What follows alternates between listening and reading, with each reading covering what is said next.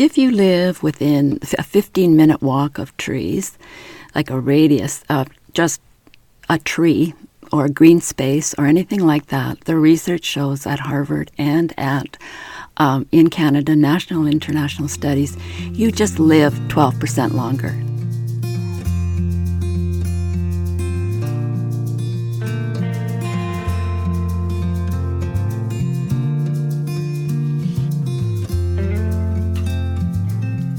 Welcome to Zestful Aging, where I interview thoughtful, inspiring, and creative guests who are changing the way we think about what is possible in our lives. I'm your host, Nicole Christina, psychotherapist and fellow Zestful Ager. And I love to hear from my listeners. My new website, zestfulaging.com, is up and running, and it makes it easy for you to leave comments or suggestions. Our music is courtesy of Judy Banker from her CD Buffalo Hotel, and it will be available in January of 2020. Judy Banker is also a guest, so you can hear my interview with her on the podcast. Well, I've got my Jack Russell Sparky right by my side, so let's begin. Today we're speaking with Verla Fortier, and she is the former director of surgery in Toronto, Canada. But at age 63, she was diagnosed with lupus. After 40 years in traditional healthcare, Verla became fascinated by the research showing the benefits of being outside and especially near trees. And she's developed a system that incorporates going outside to increase health, prevent dementia, and manage her own chronic illnesses. Welcome to the show, Verla. Thank you very much, Nicole. Can you tell us the story about how you came to be the the the founder of Treesmendus and all about trees and outdoors uh, when you were initially you know this this huge professional uh, director of surgery in Toronto mm-hmm. what what's the story behind this Oh, well, uh, I was about, I had retired. I was uh, a professor of nursing at that time at uh, McMaster University in Ontario, and I was really looking forward to retiring to my little hometown of uh, Pine Falls in Manitoba when the rug was pulled out right out from under me, um, I was diagnosed, as you say, with uh, systemic lupus. And I, as a nurse, I knew what that could mean because I'd taken care of patients who did, who died of, of lupus, many of them. So I, uh, I was uh, pretty petrified. Uh, so uh, at the time, I didn't know what to do. I thought, well, I've been a nurse for 40 years. I should know how to be a perfect patient. So I hmm. just. I just did what I was told. I, I was uh, told to avoid the sun uh, in case it damaged my DNA. I took my medications. I went to more and more specialist appointments and got more and more diagnoses added to my systemic lupus. And then I was just getting so sick and sicker with uh, pain um, and profound fatigue, and all those symptoms just kept growing and growing. So that about a year after that, I was just lying in bed in my in my little uh, prison. It felt like my home and my cell, and I was just by this time I was totally isolated. I wasn't really. Um, I was just kind of hiding away. Um, I had moved back to my hometown, and I was just trying to stay inside and, and get better and get a grip on this. And I joined all the lupus support groups in in the whole world. so I spent most of my time just scrolling mm. through the mm. comments and not participating because I was used to running, you know, support groups, not being in one. So I, um, but then I came upon this one healthy looking woman that said, you know, about going outside. I just put on my hat and sunscreen and off I go. And I thought, what am I doing? I was just, I didn't care anymore. So I just did the same. I slapped on my hat and sunscreen and I walked outside. And a few minutes after being outside, I just felt totally different. Totally. Mm-hmm. Yeah the only way I can. Can you describe the difference? Yeah. Um, well, I just felt lighter, calmer, and then when I told the kids, I said it's like it's kind of like that Pac-Man when you lose a life and you get a new one. you know, just I was just powered up. I just ah. I just had a brand new life and I was out there and I felt like somebody was pouring blood right into my body and cells and bones and I just didn't know what was happening except for I was just loving it, loving it. And I stayed out oh, there for a long time and incorporated that into my into my life after that and that's when so, I started. So then you started uh, researching. I did, and that's when I started my. I thought I've got to get this word out, so I started my little uh, website uh, called treesmendus.com, and I started to dig around in the research and share little things that I found. And then then I thought this is there's some really compelling stuff here. So I was writing down all the um, you know, the study designs. I went right to the peer reviewed research because after mm-hmm. I was mm-hmm. outside, I realized, hey, I've got all these research skills. Why don't I look into trees and what's going on there? So, and I didn't want to just look at all the stuff that was floating around on the internet. I wanted to go right to the original research, which is what I did do, and uh, and then I found the most fascinating stuff that addressed my fears of what was, might happen to me that I wasn't talking to anybody about. Mm-hmm. Um, you must have been so surprised to see the science behind what you had discovered anecdotally. Well, yes, I was. And like the first piece of uh, research I went to um, really did change my life totally. Um, it was done in 2015. Uh, by Gregory Bratman at Stanford University, and I uh, was divorced in 2013. My ex-husband uh, walked out of our perfect little family, left me and the two little kids, and I wanted to keep them in our home and in our community. So I, you know, I picked up two another job. That was be- so I was a senior manager in the hospital and a full-time nursing professor. Anyway, I just shoved everything underneath the carpet of my emotions and feelings and uh, looked after the kids and after everybody in my jobs. So I, but I wasn't aware of that. I wasn't aware of any mindset or, you know, what I was doing. I was just, it worked mm. perfectly well, you know, until I got this disease. And then I looked at this, I looked at this uh, Stanford um, stuff and they said that there's first of all they were describing their terms of what they were going to research and they they had you probably know all about this but they categorized this thinking as a negative rumination and uh, mm-hmm. i didn't know it was a thing um, and uh, it's that kind of thinking i call it broken record thinking that's you know what if if only i didn't get divorced if only i didn't get this disease why is my body breaking mm. down why I'm too old for this, why can't I get going? Uh, that these are all thoughts that totally swum around in my mind all the time, and uh, I didn't know that there was a name for this or that it was a thing, and it wasn't me. so that was fun to ah. find out. And then what they did was uh, they they were looking at what happens to your thinking when you go outside. Uh, and they were comparing these two groups one that went out to the cement and the sidewalks, and the other group that went to grass, trees, and shrubs.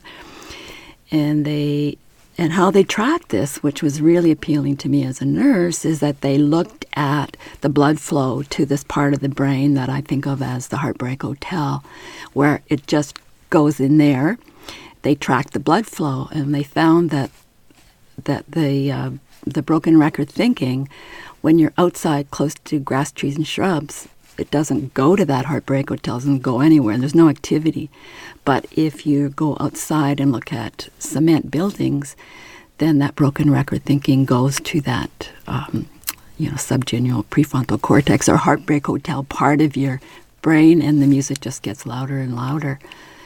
So it that's fascinating. So what you're saying is the negative negative thinking is intensified when you're out in cement and concrete? Yes. Well, it doesn't. It, it say you have that propensity for um, broken record thinking, which I did do. Then it would just always be going to that heartbreak hotel part of your brain, and it would just be there.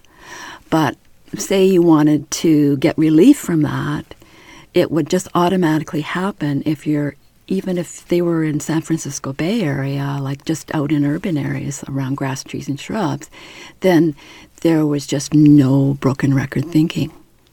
Just took it away. Mm. The negative rumination. That's yeah. fascinating. Could you talk a little bit about trees and and some of the basic chemistry um, uh, around why being near trees is helpful? Well, we're not. I mean, the the way I first got started in this was I was reading Diana Beresford Kroeger, and she's a chemist and a, a researcher and kind of an advocate for trees. And uh, she's done medical research, and she says that there's um, these invisible aerosols that um, that trees emit to protect themselves because they can't run away, and they're antibiotic, antiviral, anti-inflammatory, and antiseptic, and so they give those off to protect themselves. So if we just go close to them and breathe, we are getting that benefit. Mm-hmm. And they've certainly seen that in places like Korea and, and other places in Asia where they've done research. I understand, and I'm sure you know more about the details than I do, but the uh, the immune system is also strengthened.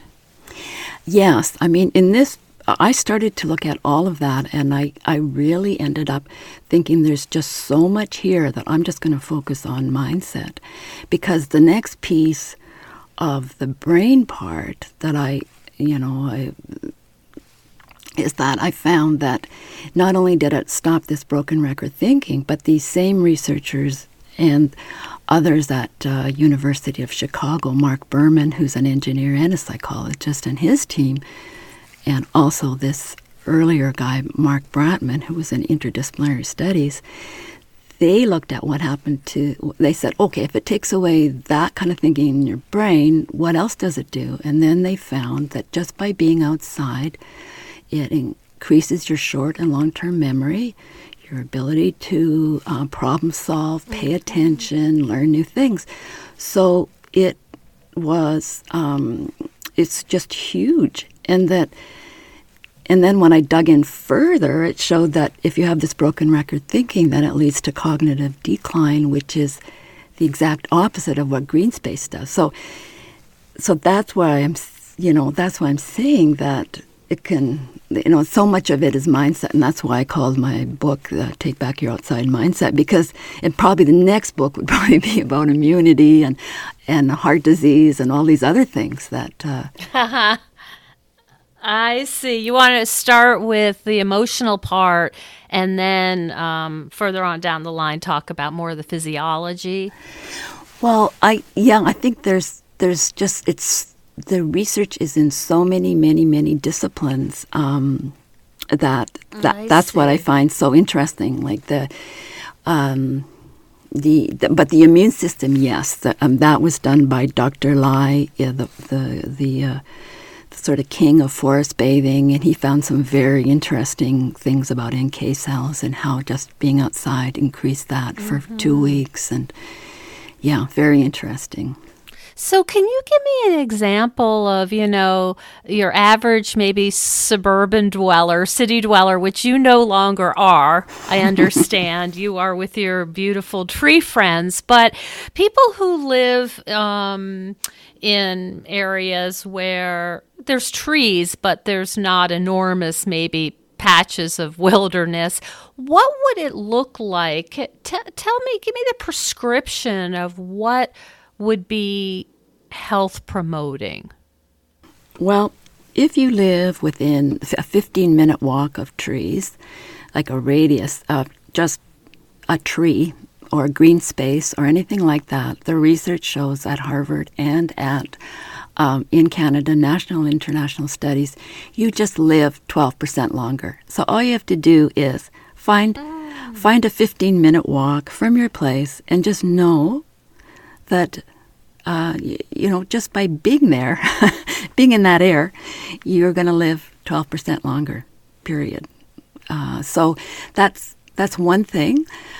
And of course, a lot of this stuff they don't know exactly why, but the research goes on in universities, and they, and that's a good thing and a bad thing. Um, but um, uh, they follow people for a very long time where they live by postal code and use NASA satellite technology to figure out how long people live, and can be very definite about about the outcomes, not so much the why. But I don't know if I've answered your question.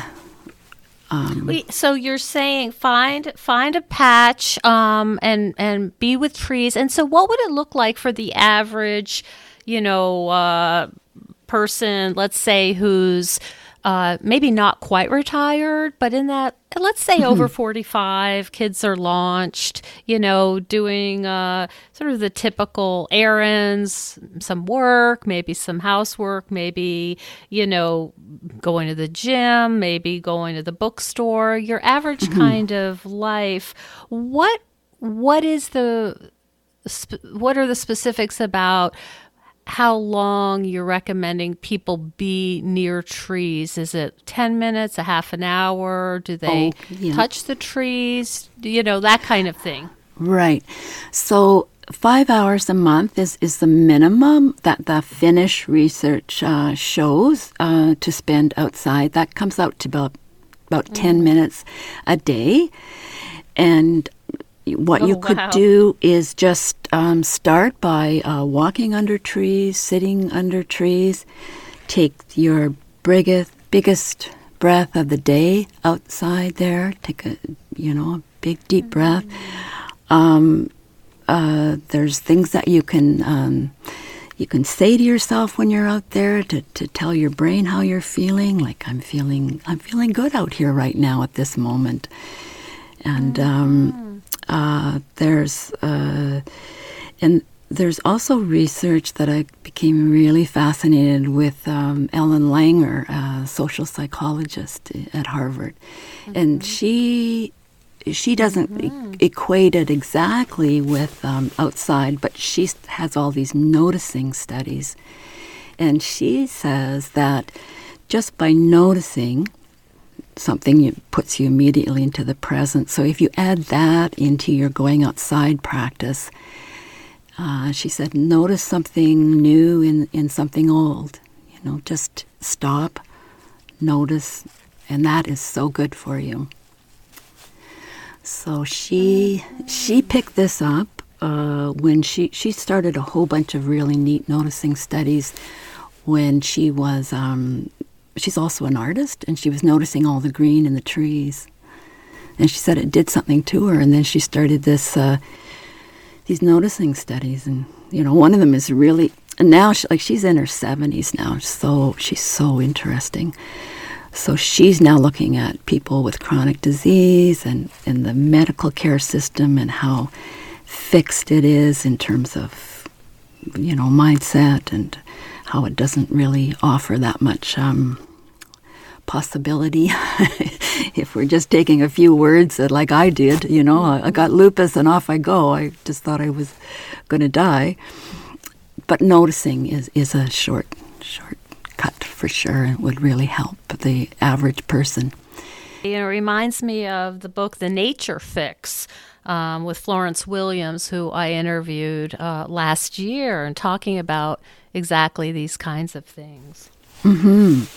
Yes, I have a chapter on the book on on uh, Florence, the, the, work that she did, um, and I she's where as I've heard one of your podcasts talking about fractals, and that's where I first learned about mm-hmm. fractals as well, and then did a deeper dive into that as as well. I, um, he's a pretty interesting guy, that uh, Taylor, who did the does continues to do that research. Hey, Zestful Agers! Last year, I attended the International Federation on Aging's global conference in Toronto, and they've announced the 15th Global Conference on Aging for Niagara Falls, Ontario from November 1st through 3rd, 2020. Zestful Aging Podcast is a proud partner for this conference, and I encourage you to all consider attending. The conference features prominent experts presenting and discussing critical issues within the field of aging. So head on over to ifa2020.org to learn more, and I hope to see you in Niagara Falls in November. Can you talk a little bit about fractals? Not everybody in our audience may know what they're about. Sure. Um, Taylor, who's a physicist and was an artist, and is, is really uh, that's where and and in psychology as well. So all kinds of different disciplines. He's really the guru on this, but he calls fractals nature's uh, trademark. And so they're naturally occurring patterns in nature. So um, if you think about the pebble or the tree branches, they completely reflect what our lungs and heart and blood vessels look like, and we're all kind of branching off in these different kinds of patterns. Um, and pat once you start looking for these they're everywhere. Uh, they're you know they're just naturally occurring patterns in the soil and the clouds in uh, pebbles in feathers you know and in us in in, uh, in us. And so and in that, wrinkles. I, I did you ro- yeah. wrote about wrinkles as well. Uh-huh and so he so he says, and he's he does he uses MRIs and uh, computer uh, systems, and he says we don't even have to look directly at them. Say we're just walking by a window, um, our eyes pick it up, and it reduces our stress up to sixty percent. Mm-hmm. So, give me a a, a day um, in the life of Verla Fortier. How, what what does it look like these days? well, it's I organize everything about going outside. So I'm I still I'm you know I'm writing now, so I write when it's when it's dark, and uh, so I get up early, and then I once I found out I would live longer once I went outside, I thought I better get fit for this. So I started to go back to my fitness classes, and that got me uh, going. So I go to my fitness classes, and then I um, go. After that, I go outside and have my tea, walk around my yard, look around, play around outside. then I come in and, and, do a bit of inside work, mm-hmm. and then I go out again. Often I'll just text a friend and say, I'm going out now. What do you think? And I almost always now my friends say, Yep, because they've read my book and they're they know.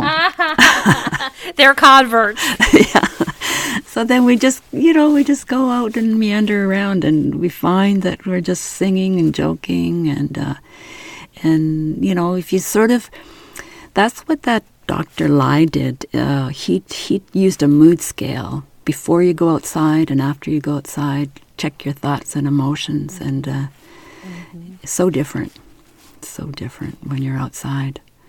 You can really you can really tell the difference. Yes, yeah, I know you. You are. I see your work, and I already know that uh, you actually do recording from out there, and uh, we're. Uh, I do. We're forest sisters. I know that. I love that. I love that. Yeah, I find that it's it's almost mandatory because I do so much head work during the day as a psychotherapist and I think about what guests I want to bring on the podcast and I you know I write and so so much brain work. Mm-hmm. And I feel like if I don't balance that out with just some walking, breathing, dog fun, knitting, baking, tennis playing, I'm just not very fun to be with. It just there's it's it's off balance somehow. So I live in upstate New York where the weather is famously pretty yucky. So I have to, when the sun's out, you just grab, and I know you're a Nordic pole user. I just grab my poles and I am off because the sun may be out now, but it's going to sleet in about 45 minutes. That's usually the way it goes. So it's very much like, if the weather is, you know, hospitable, it's time to go. And I have, I'm fortunate, even though I live on the outskirts of a medium sized city, there's a lot of green space. And I feel as though it's, it's almost, um, to me, I crave it when I haven't been outside for maybe a couple days if the weather's really horrendous or dangerous. Mm-hmm. It feels like something's, it's almost like, um, uh, I don't know, maybe this is too dramatic, but it feels like, wow, I'm thirsty. You know, I'm, uh-huh. I'm thirsty for that. I need the experience of just being in an open space. And I remember when I talked, um, when I was uh, interviewing Florence Williams, the idea of your brain, it's enough patterning, but it doesn't cause your brain an, sort of an energy drain to figure it out. It's like the fractals are enough stimulation to be interesting and and um, helpful, but not too much to wear us out. Is that is that also your understanding? I think so. The, the I think the uh, almost the more interesting research is that that stuff on restoration, attention restoration. There's a name for it in science, and it just lets our brains rest, and so we pay attention mm-hmm. differently out there. There's thing like um, mm-hmm. top down and bottom up attention. So so all those things that we're ta- that we do, you know, writing, thinking is top down. They call it, and then bottom up is when you're you go outside and you auto, your mind auto, your focus automatically goes to this bottom up kind of um, attention where you're just kind of looking around, right? And that's when your brain, brain just rests, and that's that Berman work, that attention restoration um, theory, and uh, th- th- you know it's a real thing. It's you know it's a real thing. So. I can, I, am sure, you know, you you could articulate it better than I could, but I mean, it feels very different um, in my body and my brain after I've taken. It doesn't have to be, you know, a hardcore hike where you're sweating no. and your heart rate's up. It, I call them more like aesthetic walks. I look for hawks. Um, mm-hmm. You know, my dog's chasing the squirrels. This yes. the, right now, it's of course it's autumn. The leaves are gorgeous. It's it's hard to maybe even put into words, but I can mm-hmm. feel the healing as it's happening. I know. I same with me. Like I'm almost, and they say that once you start going out, you do crave it. If your brain wants mm-hmm. it, you know, yearns for it, and I, I have, I have the very, very same, uh, same feelings about it. Uh, if I don't go out, in fact, I'm training myself now because the weather is often horrible here. I, I, I read stuff that says, okay, like go out in any kind of weather, you know, get practice walking in the rain and get a good mm-hmm. raincoat and I have a little Facebook group so we get each other mm. doing that, you know. Uh, so we even go out in the bad weather. And then once you're out there, it's pretty good still. it's pretty good. And you know what I love is not a lot of people are out because it's sleeting. And, exactly. and, you know, I always joke I have like 20 different jackets depending on every five degree increment and moisture and you oh, know that's so but good. T- talk for a minute i saw that you're also a fan of nordic poles and mm-hmm. um, I know they have European origin. They're not so as common here as maybe they are in Canada, but could you talk a little bit about why you use them and why other people might want to try them? Yes, um, when I when I started to feel so good outside, um, I that's when I had real rheumatoid arthritis and still do. So, you know, just uh, joint pain um, that travels around, and and I didn't feel that steady on my feet either. Like I had a little balance issues. So uh, I went right to looking at the best poles, and I was looking for ones that were developed by occupational therapists or physiotherapists or physicians. And I found this particular kind of pole called Urban Poling. But I got those, and they're Nordic walking poles. You, they're, you can get different, but, but any poles will do. And you can get the really fancy ones or, or, or any kind. And Nordic walking is is just it's just amazing because you it just you just walk naturally. You're swinging your arms back and forth, but you have that extra security, and um, Mm, it's like four wheel drive.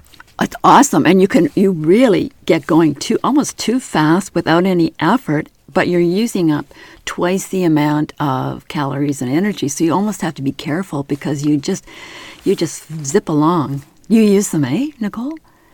Yes. I love. I them. love them because uh, sometimes I walk in uh, this local historical cemetery. It's got a lot of up and down rolling hills, uh, stones, and back to the bad weather. It's I've wiped out a few times in the ice, so Yeah. I use them kind of as a four wheel drive uh, method, and uh, that's what I understand as well. Is that you're burning more energy, but it also feels it feels easier. It just feels easier to have that kind of support. It really, really does. And I, at first, I used them to. I thought, oh well, if I run into a pack of wild dogs, you know, I'll have a stick. Yes. Your weapons. Or, or if I, you know, I want to prod the ground ahead of me, is there water there? Uh, but there's so many uses for them. I just, I just love them. Yeah, and yeah, they're, they're fantastic for getting outside. I um I like you, you know, use high quality ones, but when I travel, I found these uh, Nordic poles that collapse, and so I bring them in my suitcase. So that uh, when I was recently out in Albuquerque for the senior games and we were doing a lot of hiking, I had my poles with me, and they just put you put them right into the s- suitcase. Aha. Well, you know, I started to do that too. I went to Portugal and I walked right up to uh, security with them because I was using them, but I needed mm. them really. Ah, and they let I me see. they let me through. But I yeah, I mm-hmm. would get the collapsible ones and travel. I wouldn't travel without them now, I don't think, because they help you get outside. Right, and that's the that's the mission here. So Verla, how can people find out more about your work and you've done so much research, you've had so much personal experience being uh using the outdoors, being in the outdoors for psychological and physical benefit and I know people kind of know this in the back of their mind, but I think uh, seeing your work will really help them. Where's the best place to find out about you and your new book? Okay, well, uh, treesmendus.com is my website. That's trees mend us, all one word. And my book is Yes. on Amazon and it's called Take Back Your Outside Mindset Live Longer, Prevent Dementia, and Control Your Chronic Illness. And um, I just, I mean, there's there's three if you spend uh, three minutes outside this recent research just shows that your um, mood elevates immediately and so does your self-esteem so particularly if you've got a chronic illness uh, you know this really self-esteem is really connected to your symptoms and uh, there's there's so much there in terms of for all of us in terms of being in the driver's seats of our thoughts and emotions when we go outside. So, so take those three minutes every day outside is, is what I would say. Yeah. Mm, That's so it's so helpful I think for people to hear, you know, some details about like it's not just oh, go outside, it's nice, but like it really makes a difference on these on these scientific scores of wellness that people actually do feel more generous, they feel more um you know, just uh, uh, flexible thinking whenever I'm Exactly. kind of having a hard day. It just sort of helps you clarify things and get perspective. Yes, and this shouldn't be our secret. I mean, I think we're both told converts to this, but not every that's right. Preaching to the choir. not everybody is. I mean, and it's a free right. resource that we can tap into at any any time, um, and we can you know build our resilience. We can you know like for the tough times that come ahead, and we, you know, there's so much that we can do, especially you know the ultimate self care. Yes, exactly. You know, and it costs nothing. Yeah, and it's exhilarating. That's Just some good. Uh, it's exhilarating. Oh, amen to that. Verla, thank you so much for um, talking to us about being outside, forest bathing, all of this stuff. It's so important these days for people to take back their health because as you've said, you know, western medicine offers us some things, mm-hmm. but there's there's a lot more to be known and to be had and I I really appreciate your contribution. Oh, thank you. And I'm so glad that we uh, both are doing this and spreading the word together because uh, as I, you know, it shouldn't be our our secret. and good luck on the book. I'll put that all in the program notes, and I'm sure our audience will will be curious to learn more. Thank you so much. Thank you, Nicole. Thank you so much for joining us on Zestful Aging. If you like the podcast, please share it with some of your friends. I love to hear from my listeners. Send me an email at nicolechristina.com. In this phase of our lives, we're more aware that our time is precious, and we certainly don't want to waste it taking care of stuff that we no longer need, left over from a life that we are no longer living. We know we would feel better with less clutter and more open space, but we don't know how to get there. If this sounds familiar, I'd love you to check out the online course I've developed with professional organizer and designer Carrie Luderin. This course is different than others you may have tried because we give you clear steps to deal with the clutter and tools to help you face the overwhelm and feelings that come up when you're going through your clutter. It's practical and realistic, and the lessons are short and punchy and very manageable, but it has the power to change your life. We all deserve to live in a peaceful home without the chaos of too much stuff. Find out more at NicoleChristina.com. And stay tuned next week for another interview with a fascinating and inspiring guest.